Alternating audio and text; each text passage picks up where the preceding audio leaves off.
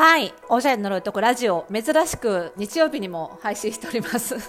最近さ、ちょっと土日にね、忙しくて予約とかも入っちゃうことが多いのでね、あの、更新できないことが多かったので、反省をいたしまして、えーまとめ撮りをしておりますよ。はい。なので、えー日曜日も配信しております。本日で241回目の配信でございます。この番組ではあなたに巻きつくファッションへの思い込み、イコールおしゃれの呪いをバサバサと解いていきます。服装心理学をベースにおしゃれをもっと楽しみ、自分を変えるコツをお届けしています。お相手はパーソナルスタイリストで日本服装心理学協会代表理事の久野理沙でございます。本日もよろしくお願いいたします。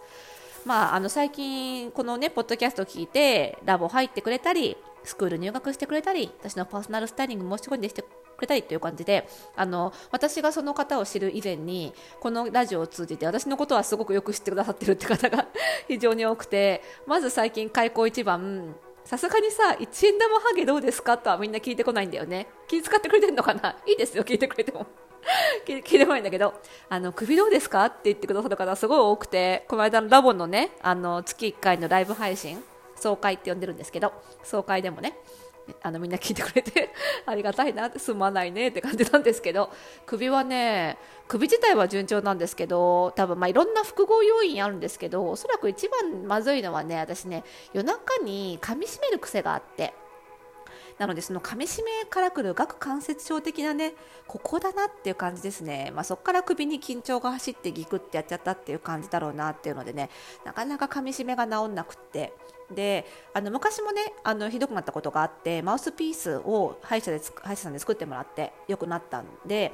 それを早くやりたいんですけどね今別の歯科治療が進行中でその治療終わんないと作れないらしいんですよねだからそれまで結構辛くてあの中継ぎそれまでの中継ぎということでちょっといわゆる市販のマウスピース的なものを買ってみたんでね良くなるといいんですけどねなかなかね本当に体っていうのは、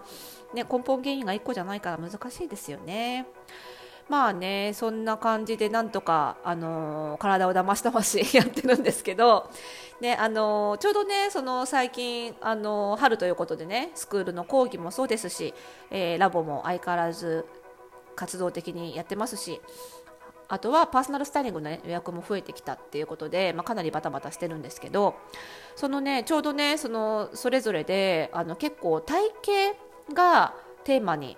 課題に議題に上がることが多くて。で、あのー最近ねあのオンライン私の個人的なねオンラインファッションレッスンっていうサービスがあるんですけどそれでマンツーマンで診断したりレッスンしたりするサービスとかあとはマンツーマンのパーソナルスタイリングとか。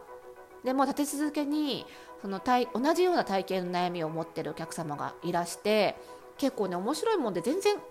もちろん関係ないお客様なんですけど結構似た悩みが立て続くことが割と多いんですよね。でまあそう立て続けに、ね、似た悩みの体型の悩みのお客様が来たりとかあとは、えー、と昨日やったねあのフォースタイルパーソナルスタイリストスクールの授業入門講座第11期の入門講座の講義の、えーカリキュラムもちょうど、えー、とパターンフィッティング知識ということでパターンっていうのは洋服の型紙のことでフィッティングっていうのはねこう洋服を着せつけてそれをあのお客様の体に合ってるかどうか見分けたり、まあ、補正したりする一連の流れのことをフィッティングって言いますがその授業だったので、まあ、ちょっと体型にね絡む授業っていうことで、まあ、非常に最近体型がテーマなあのお仕事が多かったんですけどあのそのお客様のねお悩みを聞いてもそうなんですけどもやっぱり気持ちを新たにしたのは本当に体型の悩みは難しい。で何が一番難しいかっていうとやっぱりこうなんだろうないくら一般的に良しとされている体型でもそれが実はその方の深いお悩みにつながってしまうことが多いっていうことが難しいところでつまりうかつに体型をもちろん体型のことをねけなす人はいないと思うんですよ。あの人の体型のことをけなす人は本当にいないと思うんですけどうかつに褒めてもいけないっていうところ。ここが難しいところなんです。で実はその相手を褒めるとか共感するっていうのは実は結構難しい技術のいることで心理カウンセリングの世界でも褒めるとか共感するっていうのは非常に慎重に行わなければいけないこととされているんですね。例えばお悩みを聞いてその心理カウンセリングの場面でねいろんなお悩みを聞いて「ああ分かります分かります大変ですね」っていう相づちを打つのって一見悪くなさそうに聞こえるじゃないですか。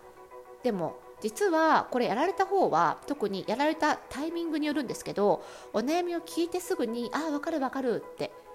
言われたらどう感じるか。ちょっと想像してみてください。自分の結構深い悩みをカウンセラーに相談した時に初見でね初回のカウンセリングでちょっと相談して10分ぐらいしか相談してないのに「分かります分かります。うん辛いですねそれはね」とか言って「分かる分かる」連発されたらどう感じるか本当に分かったのかって思いません？つまりその相手のことをまだ分からない段階というか相談してる本人がまだそんなに喋ってないよと。私の全てをあなたは分かってないよねって思ってる段階でうかつに褒めたり共感したりするとあなたに私のことがまだ分かるはずがないのになんでそんなに簡単に褒めるの？簡単に共感するの？っていうことで逆に信頼感を得られなくなってしまうことが結構多いんですよ。つまりちゃんと聞き切ってから褒めるなら褒める。共感するなら共感する。っていうふうにしないと聞いてないな。もしくは聞く気ないなって思われちゃうんですよ。これは非常に危険。なんですねだから結構ね性格的にあのうちのねパーソナルスタイリストスクールに入る時に性格診断を受けてもらうんですけどその性格的に結構褒めるのが得意というかコミュニケーションの基本ベースが褒めることであるみたいな性格の人っているんですよ。相手のいいところを見つけるのが得意ですごくその恥ず恥ずかしいっていう気持ちが全然なくってすごくナチュラルに相手のことをどんどん褒められる人照れとかも全然なくって普通に自然に褒められる人っていうのがいるんですけどでもそういう人が結構やってしまいがちなのがこういうふうにすぐ褒めるっていう悩みに対してもでもそんなことないよってここまるまるちゃんここはいいところだよみたいな感じですぐ否定して褒めちゃうと喜ばれると思いきややりすぎるとやっぱり全然悩み聞いてくれてないよねっていう感じになって逆に怒りを買うことがあったりするんですね。だからすごい注意するんですけどこれが結構体型で起こりやすい。具体的にはその例えば女性で言うとね、えーとお顔が小さいとか胸が大きいとか足が長いといったこと。これは一般的に体型として良しとされる、ね、長所とされる部分じゃないですか。でもこれも度が行き過ぎるというか度合いが強いと悩みにつながることっていうのは結構あるんですよ。例えば顔がすごく小さいとその対比で肩幅がすごく広く見えちゃうことがあります。目の錯覚でね。そうすると自分の肩はたくまたくましいんじゃないか。だから女性っぽい柔らかい服が似合わないっていう悩みにつながっていることがある。たりしますし胸が大きいなんていうのは特にそうでそれを強調するような服を着てればなんかね見せびらかしてるように見えて嫌だなって感じるしあの足が長ければ長いであの胸が大きくて足が長いと上半身がねすごく詰まって見えてしまうのでバランスが取りづらくて嫌だなとかね。でもご本人的にはでも一般的に胸が大きいとか足が長いっていうことは良しとされる点である美点であるっていう意識があるからうかつに相談できないんですよ。変に相談して自慢って思われたら嫌なんですよね。だから友達にすら相談できなくって結構一人で抱え込んで悩んでるっていう人多いんですよね。そこへ来てですよ。このこの人なら相談できるかもと思って相談したスタイリストにちょっと私胸が大きくてって言った瞬間にいいじゃないですか羨ましいって言われたらどう感じます？心折れますよね。結構そういう接客をしてしまうアパレルのショップ店員さんもいらっしゃるにはいらっしゃるんですよね。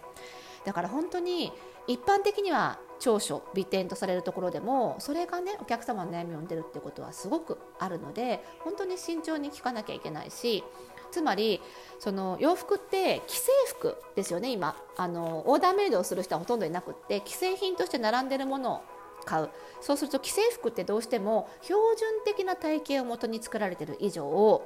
どんな点であれ標準から少し離れた体型を持ってる人には既製服がはまりづらいっていう悩みにつながってしまうんですよ。ですから胸が大きいとか顔が小さいとか足が長いとか手が長いとかそういった良しとされるところであったとしてもその、えー、標準的な体型からの離れ具合が大きければ大きいほどいずれにしても悩みになっちゃう。っていうことなんですよね。どんな形であれ標準とされるものからかけ離れていればそれは絶対に悩みにつながるんです。なぜかというと既製服がはまりづらくなるから。じゃあというとじゃあその悩みを解決するにはじゃあ標準既製服が、ね、基準としている標準的な体型ってどういうもの？っていうのを知ってこの人はじゃあそこからどれくらい離れているか？っていうのを具体的に数値でわからないとアドバイスができないっていうことになるわけなんですが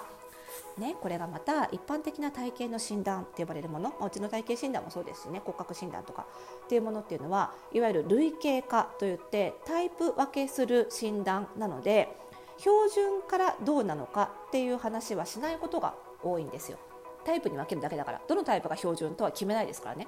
なのでこの体型あの類型化するタイプ分けする診断だけではこの自分が標準からどれくらい離れていてなぜそれが悩みになっているのかの原因が追求できないことが多いんです。だからこそうちの入門講座では体のサイズバランスっていう授業をやってその一般的な、えー、標準的なバランスっていうのは例えば身長に対して手の長さどれくらいだよとか、えー、股上足の長さどれくらいだよみたいなことを計算する方法をお伝えするんですけどやっぱりこれを知らないといくらタイプ分けしたところでじゃあ実際にそのそれぞれの体のパーツがね標準からどれくらい違うのかっていうのが分からなければそその系統の悩みは絶対解決できないんですよ。